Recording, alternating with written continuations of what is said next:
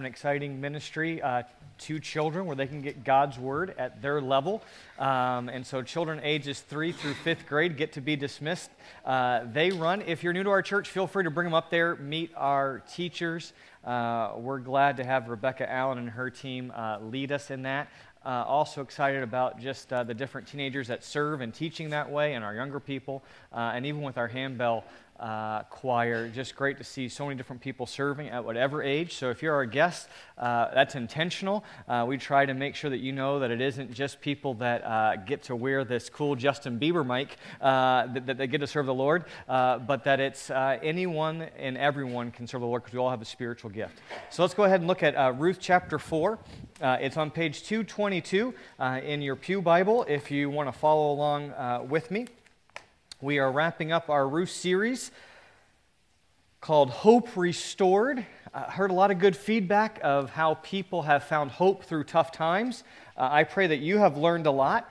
Uh, maybe many of you have said, Man, I, I knew Ruth beforehand, uh, but I didn't know that we could uh, learn that much, uh, different insights. It has helped me tremendously uh, with just all the different people in our church and my own life that have gone through tough times, uh, just to lament and to say this is not the way it should be but then also to keep my hope, a, living hope, as our scripture verse says, uh, fixed on Christ. And so uh, pray you've been blessed through this series as I have, and I'm a little sad that it's coming to a close um, in the next week. But Ruth chapter 4 is where we are, and uh, I wanted to let you know a little bit about me. Uh, some of our family vacations, you know, you can't always plan it that your family vacation gets good weather. Uh, but we typically go to the beach as a kid uh, for a week. We are, I'm from the D.C. area, and so we'd always go to Ocean City, Maryland, uh, Rehoboth Beach, Delaware, out on that side. And uh, lo and behold, pretty much every time we went, we would buy a new puzzle.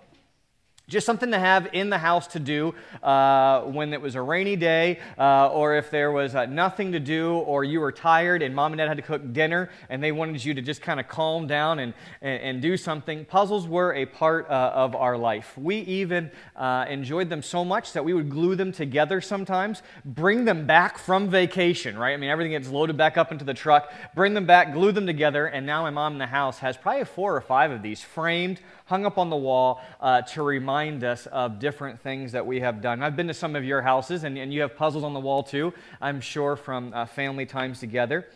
Puzzles can be frustrating, right? I mean, especially when you're looking for that one last piece. Uh, my teenage years, I kind of wanted to become that guy that found that last piece, and so I did some sneaky stuff like what? Hiding a piece, you know, so I got that last one in there. Yeah, you, you know how that works. We've all done that. Um, but there's also a sense of accomplishment. I mean, cohesion, clarity, order that finally comes out of chaos. And that doesn't just happen by grabbing two random puzzle pieces and just trying to completely mash them together. Uh, we solve these difficult puzzles by some of our own routines. We have ways of attacking a puzzle. What are some of the things that you do when you first get a puzzle out of a box? You found, you found the what? You find the corner pieces. What else? The edge pieces. You always got to get the edge pieces going. What else? You do what with the box, Danny? you put it back in the box. All right. Uh, no matter what people give you, you're supposed to work with that, okay? Um, you put it back in the box. Yeah, anybody else? Light colors. You try to find the, the themes, but what do you typically do with the box? It's really important. You, look at the cover, you have that set up so that everybody can see it. Sometimes now they give you a poster that's a little bit bigger uh, that you can kind of hang up to be able to look at. And uh, what if I was just to show you this bag right here if you didn't have a box? Could you tell what this puzzle was about? Maybe if I was to pass it around, you could kind of get a theme uh, uh, for what was in it. But without a box, even though you could kind of maybe guess the theme, it's a gospel puzzle and it's the life of Jesus, and it has all these numbers on it, so you can actually look it up with Scripture uh, to see what Christ is doing. But uh, none of you would probably get that by looking at this bag without the box. And I think in our life as well, it is hard to put all the puzzle pieces together sometimes without that big picture that lets know this is where things are going. And as we get to Ruth chapter 4, we are beginning to see that all these perplexing turns in Ruth and Naomi's life they're actually not dead end streets after all. They, they look like dead end streets at the beginning, but they're actually leading us. And all the details, all the pieces are coming together, and the puzzle is actually going to read this future hope. The best is yet to come. Let's read Ruth chapter 4. Now Boaz had gone up to the gate, and he sat down. And behold, the Redeemer, of whom Boaz had spoken, came by. And so Boaz said, Turn aside, friend, sit down here. And he turned aside, and he sat down. And he took ten men of the elders of the city, and he said, Sit down here. And so they sat down. We do business standing up, but if you're new to church, you're new to reading the Bible, this is the city gate, is just a place where they do business and they sit down to do business, okay?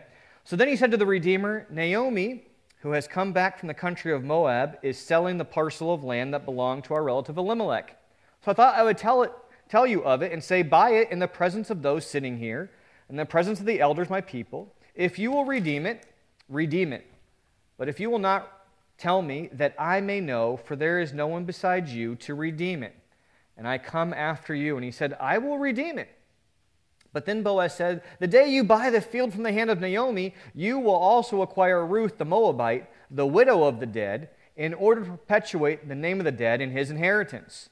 Then the Redeemer, the one that could buy it, said, I, can't redeem it for myself, lest I impair my own inheritance. Take my right of redemption yourself, for I cannot redeem it.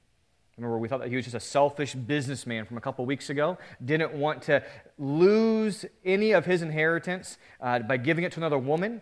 And so he says, What used to be I could do it now is I don't want to do it. And so we come to verse 7. Now, this was the custom in former times in Israel concerning redeeming and exchanging. To confirm a transaction, the one drew off his sandal and gave it to the other. At this moment, I was wondering if Boaz was going to take off his sandal and just smack this guy. I mean, because how insulting would it be with Naomi and Ruth present, potentially, for this man to say, No, I, I don't want to help this person because it's going to hurt me? Right? Can you imagine what humiliation that would be to Ruth and Naomi? But he doesn't do that. He, he's, he's, he's a godly man. He drills off his sandal, he gives it to the other, and this was the manner of attesting in Israel. So when the Redeemer said to Boaz, Buy it for yourself, he drew off his sandal. Then Boaz said to the elders and all the people, You are witnesses this day that I have bought from the hand of Naomi all that belonged to Elimelech, and all that belonged to Chilion and to Mahlon. Also Ruth the Moabite, the widow of Mahlon, I have bought to be my wife to perpetuate the name of the dead in his inheritance, that the name of the dead may not be cut off from among his brothers and from the gate of his native place. You are witnesses this day. Then all the people who were at the gate and the elders said, We are witnesses. now there's, now there's times of rejoicing. Listen to this. May the Lord make the woman who is coming into your house like Rachel and Leah, who together built up the house of Israel. If you're new to the Bible, those are the two ladies that gave birth to 12 sons that began the nation of Israel. May you act worthily in Ephrathah and be renowned in Bethlehem. And may your house be like the house of Perez, whom Tamar bore to Judah, because of the offspring the Lord will give you by this woman. So there's praise to Boaz. So Boaz took Ruth, she became his wife, and he went into her, and the Lord gave her conception, and she bore a son. Then the woman said to Naomi, Here's more rejoicing. Blessed be the Lord who has not left you this day without a redeemer and may his name be renowned in Israel. He shall be to you a restorer of life and a nourisher of your old age. For your daughter in law, who loves you, is more to you than seven sons has given birth to him. Then Naomi took the child and laid him on her lap and became his nurse. And the woman of the neighborhood gave him a name, saying, A son has been born to Naomi. They named him Obed. He was the father of Jesse, the father of David. Now, these are the generations of Perez. Perez fathered Hezron. Hezron fathered Ram. Ram fathered Amminadab. Amminadab fathered Nahshon.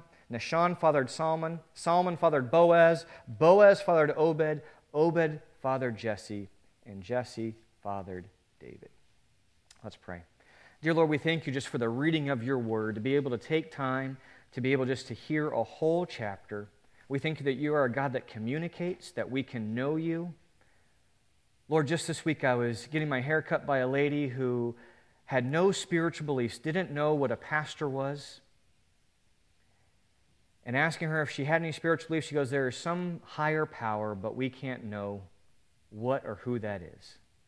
Lord, I just thank you that you are a God that makes yourself known, that wants relationship, that you have a plan for each person in this room. You created them. They are special in your eyes, they are cared for.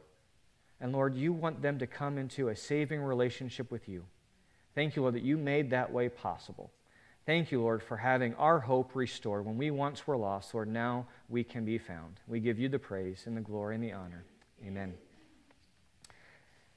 It's interesting as we uh, see this story that the first thing that happens in Ruth chapter 4 is that there is a marriage between Boaz and Ruth. So there's a marriage of the couple.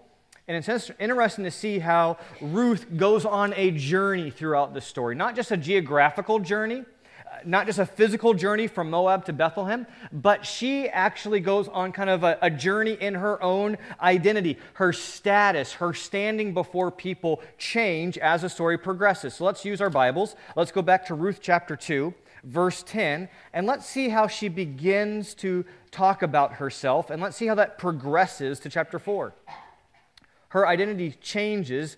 Verse 10, notice what she calls herself. Then she fell on her face, bowing to the ground, and said to him, Why have I found favor in your eyes, that you should take notice of me, since I am a what? A foreigner. She refers to herself at the beginning as a foreigner or a stranger or an alien in the land. She's a Moabite. Go down to verse 13, chapter 2, verse 13. Then she said, I have found favor in your eyes, my Lord, for you have comforted me and spoken kindly to who? To your servant, though I am not one of your servants. So she basically uses the word here, slave. So she goes from foreigner to, to I am a slave. Now go over to chapter 3, verse 9.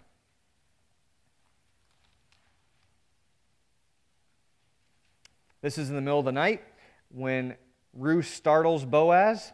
Pastor Pat preached that sermon and didn't get fired, and so I'm not going to go back on chapter 3. He did a great job. Uh, but he said, Who are you? And she answered, I am Ruth, your servant. Spread your wings over your servant, for you are a redeemer. And so this time she calls herself basically a maidservant. It's a little bit more uh, personal of a term. Now we get all the way to chapter 4, verse 13. And who is she? So Boaz took Ruth, and she became his wife.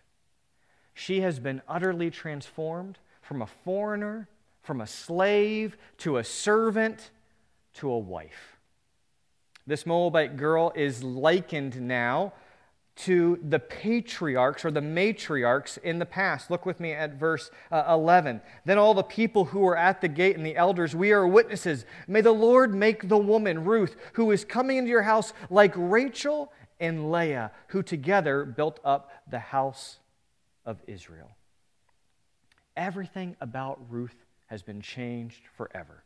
Now she is included in the very names and the very blessings of some of the most famous women uh, in all of the Old Testament. And guess what? I just want you to know that your life can change too. Because the Bible says that we too were once foreigners, that we were once aliens. But then God brought us in, and now we are actually His bride and we are His servants. For those of you that are here that think this could never happen to you, number one, I'm just glad that you're here. If you're here today and you don't know Christ, you're new to Christianity, you're new to church, we expect you to be here. We want you to be here. And it is normal to come to church and to see us all dressed up and to think, I'm not good enough. That is normal. We know that. Don't let that fool you. None of us here think that we are good enough. Okay?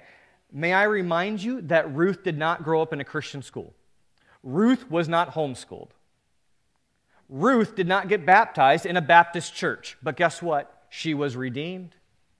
She was redeemed. I praise God that heaven is not going to be filled with straight A students or Boy Scouts. Right? Heaven is going to be filled with prostitutes Moabites, and sinners. That's what heaven's going to be filled with? Yes, if you have ever thought that only good people go to heaven, this passage is going to confront you to say it is the lowest of the low that get to go to heaven. You say, Josh, where do you get that from? Look at 11 and 12 with me. You need to see this. 11 and 12, they blessed her to be like Rachel and Leah. They want her to have many sons. Look at verse 12. And may your house be like the house of Perez, who Tamar bore to Judah, because of the offspring that the Lord will give you by this young woman. You are going to be so glad you came to church this morning. You're like, why is that? Because if you turn back to Genesis 38, you're going to hear a story about Judah and Tamar. Now, Tamar is married to one of Judah's oldest sons. But guess what happens? Her husband dies. Just like in Ruth, her husband dies. So Tamar is fearful of no family. She has no hope. And so she goes to Judah, her father in law, who's supposed to take care of her, and says, Your youngest son needs to marry me, to take care of me, and to continue on the name of your son. But guess what happens? Judah says, Not going to do it. Judah does not care for his daughter in law. And it is not like today where a lady could go out and get a job and provide for herself and have her own home or have life insurance from her husband and, and last for a little while. That's not the society that we're living in. She really needs a provider, and Judah will not do it. So she has a plan. Tamar dresses up like a prostitute and stands on the corner, and her father in law, Judah, comes in and she seduces him they have intimate relations, and she's going to give birth to twins. She tricks her father in law. And the first one, the first child out of the twins, they tie a rope around his wrist to say that this is the first one that's going to come out, but then he doesn't come out. Perez jumps in front and beats the other twin. And so, why does God's word, without any blush, without any shame, say, We want you to be like Perez Boaz? Because here in the context, what it's saying is, Boaz, you've jumped the family line. You've jumped in. There was another redeemer that could have redeemed Ruth and Naomi, but you jump the line, and may you leap for God's glory. May, may you be like Perez, who beat the other twin, who got into the family lineage. You say, wow, that's, that's in the Bible? Yes, that's in the Bible. L- let's keep going. Who is Boaz's mom? Her name is Rahab. How do we know that? Go over to the New Testament Matthew, Mark, Luke. Matthew chapter 1.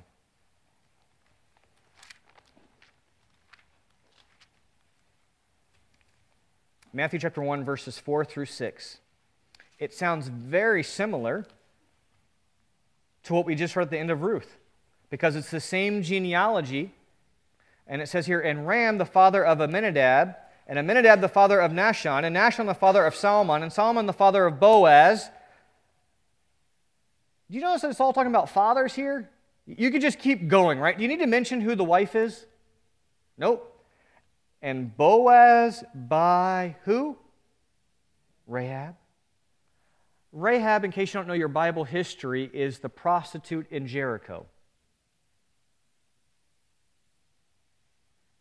And then you got to say, well, Boaz is the son of a prostitute in Jericho who marries Ruth the Moabites. And who are the Moabites? The Moabites started because of an incestuous relationship between Lot and his daughters. A dad and his daughters. That's how the nation of the Moabites came about. It, some of you are going, I thought my family was bad. You know, all of us are dreading Thanksgiving, right? Seeing some of those people. This is the days of our lives of the Bible, okay? I mean, this is bad stuff. And you guys are going, man, whew. But the question is, whose genealogy is all of this a part of? Jesus' genealogy. The genealogy of Christ is filled with Moabites, prostitutes, and sinners. And the big glaring question we all have to ask is why? Why? Because Jesus came to save sinners. Right? Good people don't need to be forgiven. And so, the one thing we all have in common in this church is that we confess that we are sinners and in desperate need of Jesus. You should see a humility when you come to our church. You should not have an air of self righteousness that we grew up in church. No. God loves to bring in people that are on the margins of life. Redemption is for everybody, salvation is available to anyone who will call upon the name of the Lord. That is the good news of the gospel. And so Ruth gets a brand new identity. She is no longer a poor, false, God worshiping enemy of Israel. She is now accepted and fulfilled and worthy bride. And how is that for happily ever after? Right? We all love stories that end happily ever after. Here's a girl that was a foreigner, an alien, a stranger, now brought into the very family of God, once not a people, but now a people. And the story ends with her giving birth to a son. Now we have to pause here and we have to notice this is exactly what Naomi prayed for. Naomi prayed that Ruth would find rest in the arms of a husband. Go back with me to Ruth chapter 1, verse 9. Ruth 1 9.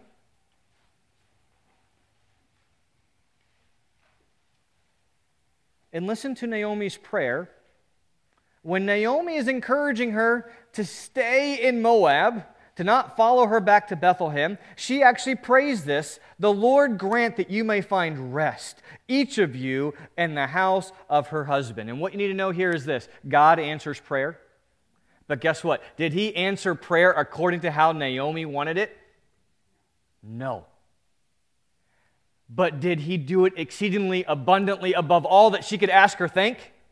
Did he do it better than what she wanted? Yes. So God answers Naomi's prayer, but not by giving her a husband in Moab, no, but by including her with Boaz in the nation of Israel to be the great, great, great, great grandmother of Jesus.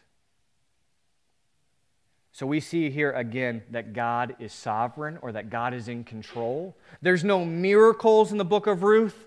There's no standing still of the sun or the water parting. There's no angelic messenger coming and saying, This is what you should do. Nope. Boaz gets up one day and he goes to work. Ruth gets up one day and she goes to work. And God, in the ordinary events of everyday human life, is directing it to fulfill his plans. And his plans for you are good. God works all things together for good. And the ordinary lives of this small town out in the middle of nowhere, Bethlehemites, these are not the movers and shakers of Israel, and neither are we, right, in our nation? Small town of Loudon, not the movers and shakers of America. And God works in the ordinary affairs, and He gives them a son. Look with me here at 413. So Boaz took Ruth, and she became his wife, and he went into her, and the Lord gave her conception, and she bore a son. Now, up until this point, the author has not mentioned the Lord's activity except for back in chapter 1, verse 6. In chapter 1, verse 6, the Lord is given credit to ending the famine then she arose with her daughters in law to return from the country of Moab, for she had heard in the fields of Moab that the Lord had visited his people and given them food. That is the only other time in this whole book that God is the subject of an active verb. God is providing the food, and here again, he steps on the scenes, and he is the one who is giving conception to Ruth. He is acting in the mundane. Because isn't it natural for ladies to have children? I mean, isn't, isn't having a child natural after all? I mean, some of us in here think it's as simple as that. You go on a date, you get married, you have kids whenever you want. But is life really that linear? Do we all know someone in this church who has struggled with infertility or miscarriages, or somebody at work or in our neighborhood? Is it all that natural to have a child? May I remind you that it isn't just people that we know that have struggled with infertility and miscarriages. Ruth has as well. She was married to 10 years to Mahlon. 10 years. Now, some of you in today's day and age, that, that's exactly when I would want to start having kids because I'd get my career started, I'd make some money, I'd buy some plush luxury items, I'd travel the world, we'd get a dog to see if we could kind of, you know, train something, okay? and, then, and then we would have kids whenever we wanted. But that's not how it worked back then. There's nothing wrong with that plan. You, you are free to have that plan if you so choose. But back then, you were trying to have kids right off the bat. And so for 10 years, Ruth has already been married and she is barren. She is one of the women in the Bible that has her womb closed. And so it is remarkable that the Lord here comes back on the scene in the book of Ruth at the very end and he gives her conception. And she has a child. But here's the next crazy part of this story. As the suspense continues, Ruth disappears from the story. After verse 13, did you know that Ruth's name is not mentioned again? She just gave birth to a baby. Actually, we had a baby born just yesterday at our church to Chuck and Sandra Nemeth. And I wonder if Sandra would really appreciate if all of the credit was given to Bernadette. Look with me here in this story and see how I'm sure Ruth feels like chopped liver. Verse 14 The woman said to Naomi, To who? To who? But who gave birth to the son? Ruth. Okay, uh, just, just making sure I'm getting it straight. Then the woman said to Naomi, Blessed be the Lord who has not left you this day without a redeemer, and may his name be renowned in Israel. He shall be to you a restorer of life and a nourisher of your old age. For your daughter in law, do we even get a name there? Nope, just your daughter in law, who loves you, who is more to you than seven sons, has given birth to him. Then Naomi took the child and laid him on her lap and became his nurse. Ladies, see if you like this. Verse 17. And the woman in the neighborhood gave him a name. You don't even get to choose. It's the hospital staff, okay? And a son has been born to who? A son has been born to who? Naomi. I can see Ruth laying there saying, I just did all of this work. I'm pretty sure it wasn't her, okay? I, I, can remember a couple of key moments, even with the epidural, all right? I, I know that, that that is my son. But all the credit goes to Naomi, and as Bible students, we have to say what? Why? Why? Because the camera is zooming out to give us a perspective of Naomi's life, from whom this whole story, it is God's kindness has been framed around Naomi. I think this book probably deserves to be called Naomi. It, it's really here at the end, it's a confrontation to Naomi, who began the story thinking that God had dealt bitterly with her. And now it's Naomi, look who is in your lap. Look at who you are holding. God is good. That's our next point this morning. God is good. All the time. Thank you, Pat. I don't know about the week that you've had, but I know back in chapter 1 that Naomi talks about the Lord as afflicting her. And she is bemoaning her bitter take on life. And now, beloved, just one year later, just one year later, she is surrounded by friends. Her daughter in law is now married. She's holding a baby in her arms, and it says here, the Lord has provided for you. God proved himself faithful in the toughest of circumstances. And you need to know this. Listen up, every eye right here. Not on Naomi's timetable, not according to Naomi's plan. She would never want to write chapter one, and I don't want to make for a second or diminish your pain. You would never want to write chapter one in your life either. But all of these dead ends are seemingly dead ends to channels of God's grace and love and His goodness. And that He provides infinitely better plans. You meant it to me for evil, but God meant it to me for what? For good. So if you're here this morning and you're not a Christian, if you're new to church, I want to ask you a question. Why do good things happen to bad people? Not why do bad things happen to good people. That's what we always want to know. Why do bad things happen to good people? No, why do good things happen to bad people? According to the Bible, God is good. Psalms 86 5 says, For you, O Lord, are good and forgiving, abounding in steadfast love to all who call upon you. God is good.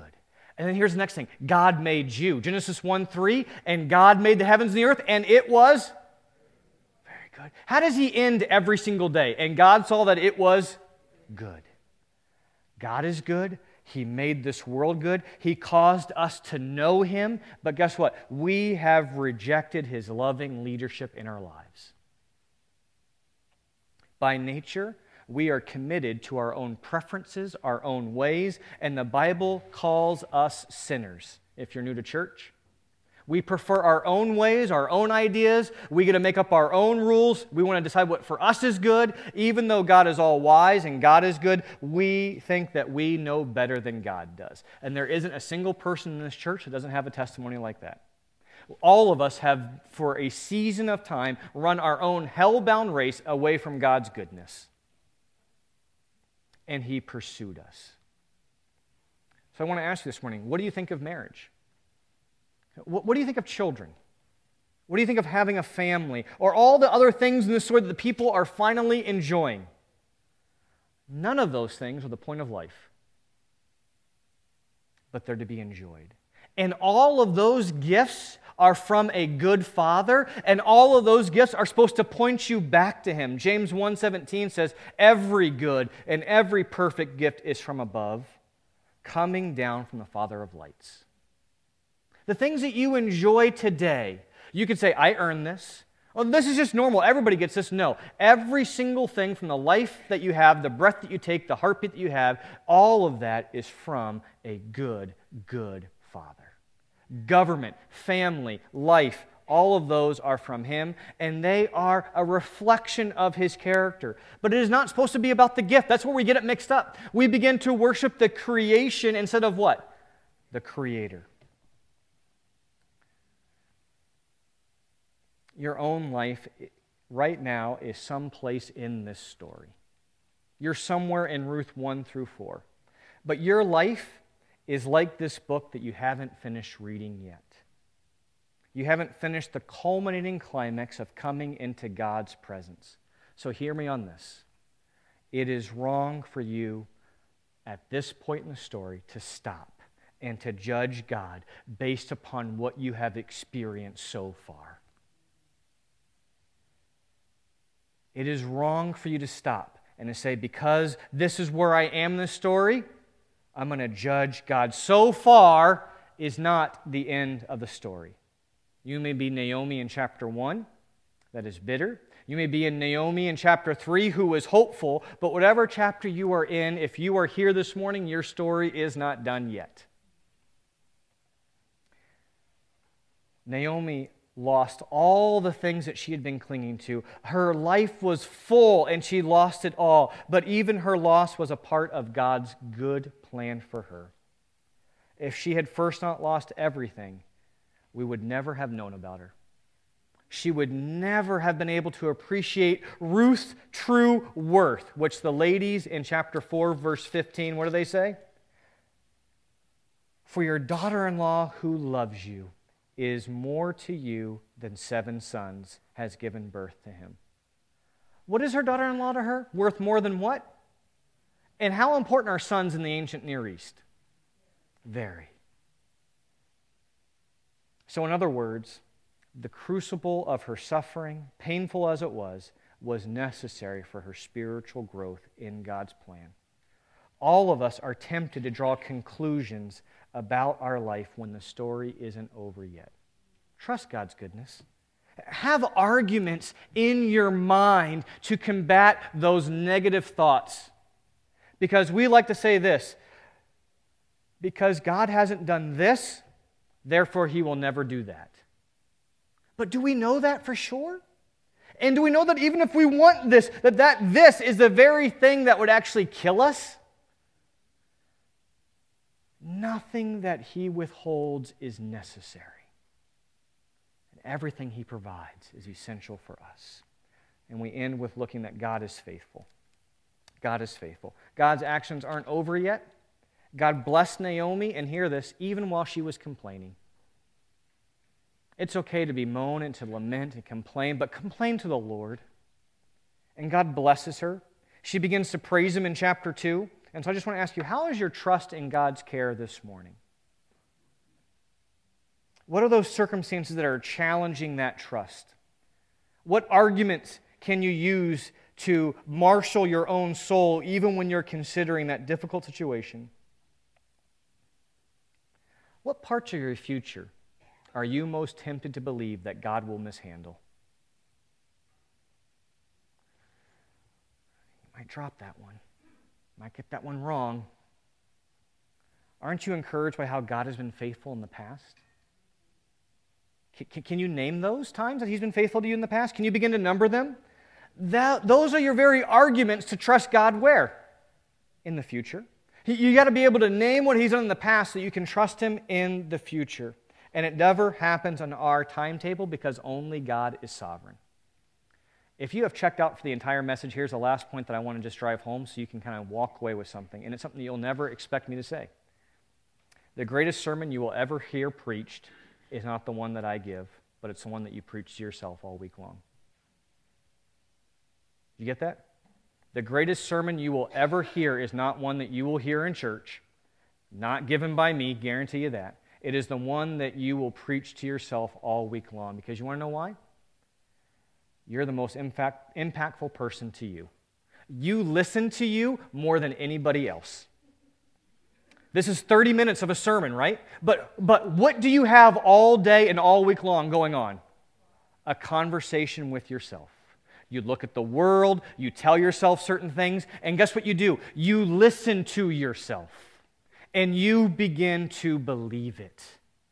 Psalms 42 Why are you cast down, O my soul? What is he doing? He's listening to himself. And he begins to list all the bad things in his life. You know what the problem is? We listen to ourselves, and here's what you need to do you need to preach to yourself. I have three books I want to give away, three of this spiritual depression, its causes and cure. D. Martyn Lloyd Jones, this is what he says The art of spiritual living through tough times is to know how to handle yourself. You have to take yourself in hand. You have to address yourself. You have to preach to yourself. You have to question yourself. You must turn on yourself, upbraid yourself, condemn yourself, exhort yourself, and say to yourself, Hope in God instead of uttering in this depressed and unhappy way. And then you must go on and remind yourself of God, who God is, what God is, what God has done, and what God has pledged Himself to do. If you are here this morning and you are in spiritual depression, despair, your heart is down, this is the best book I have ever read. And it is going to tell you that you listen to your thoughts and you need to preach God's word to your thoughts. Amen? It is Scripture that rebukes. You know, we're not going to make it. What does God's Word say? You know, this is going on in my life. It's too difficult. What does God's Word say? I can't forgive her. What does God's Word say? Right? All of those things that we tell ourselves, we have to preach to ourselves. And I just want to encourage you with this as we close. You need to talk to a friend about it. If you come here and you don't have a friend with you, you might be inspired by the teaching, by the preaching, but you will not leave changed. If you don't have a friend to think about this and to work with it in, you are never going to learn. You guys know I've been to a lot of school, right? All the classes, all the lectures, all the teachers, all the things that I thought I'm never going to forget that that was good. And all the classes I walked away from completely changed. I thought it was the professor. You know what I realized? It was the relationships that I had built in the classroom with other students who worked it into my life. If you are here and you go to Sunday school and you go to small groups and you hear sermons and it just feeds in information, guess what it does? It just rolls right off. Because your intellect can handle a whole lot more than your heart can change. Your mind is more easily convinced than your heart. And you need a friend to help work this in and out with you. If you don't have a friend in this church, this church is useless. You are cutting off the very channel of God's power in your life. Now, I've used the word friend, but if you've been here for a while, what buzzword could I use? That's all it is. You say, Josh, what's a friend? A friend is what Ruth has been to Naomi when she said, Where you go, I will go.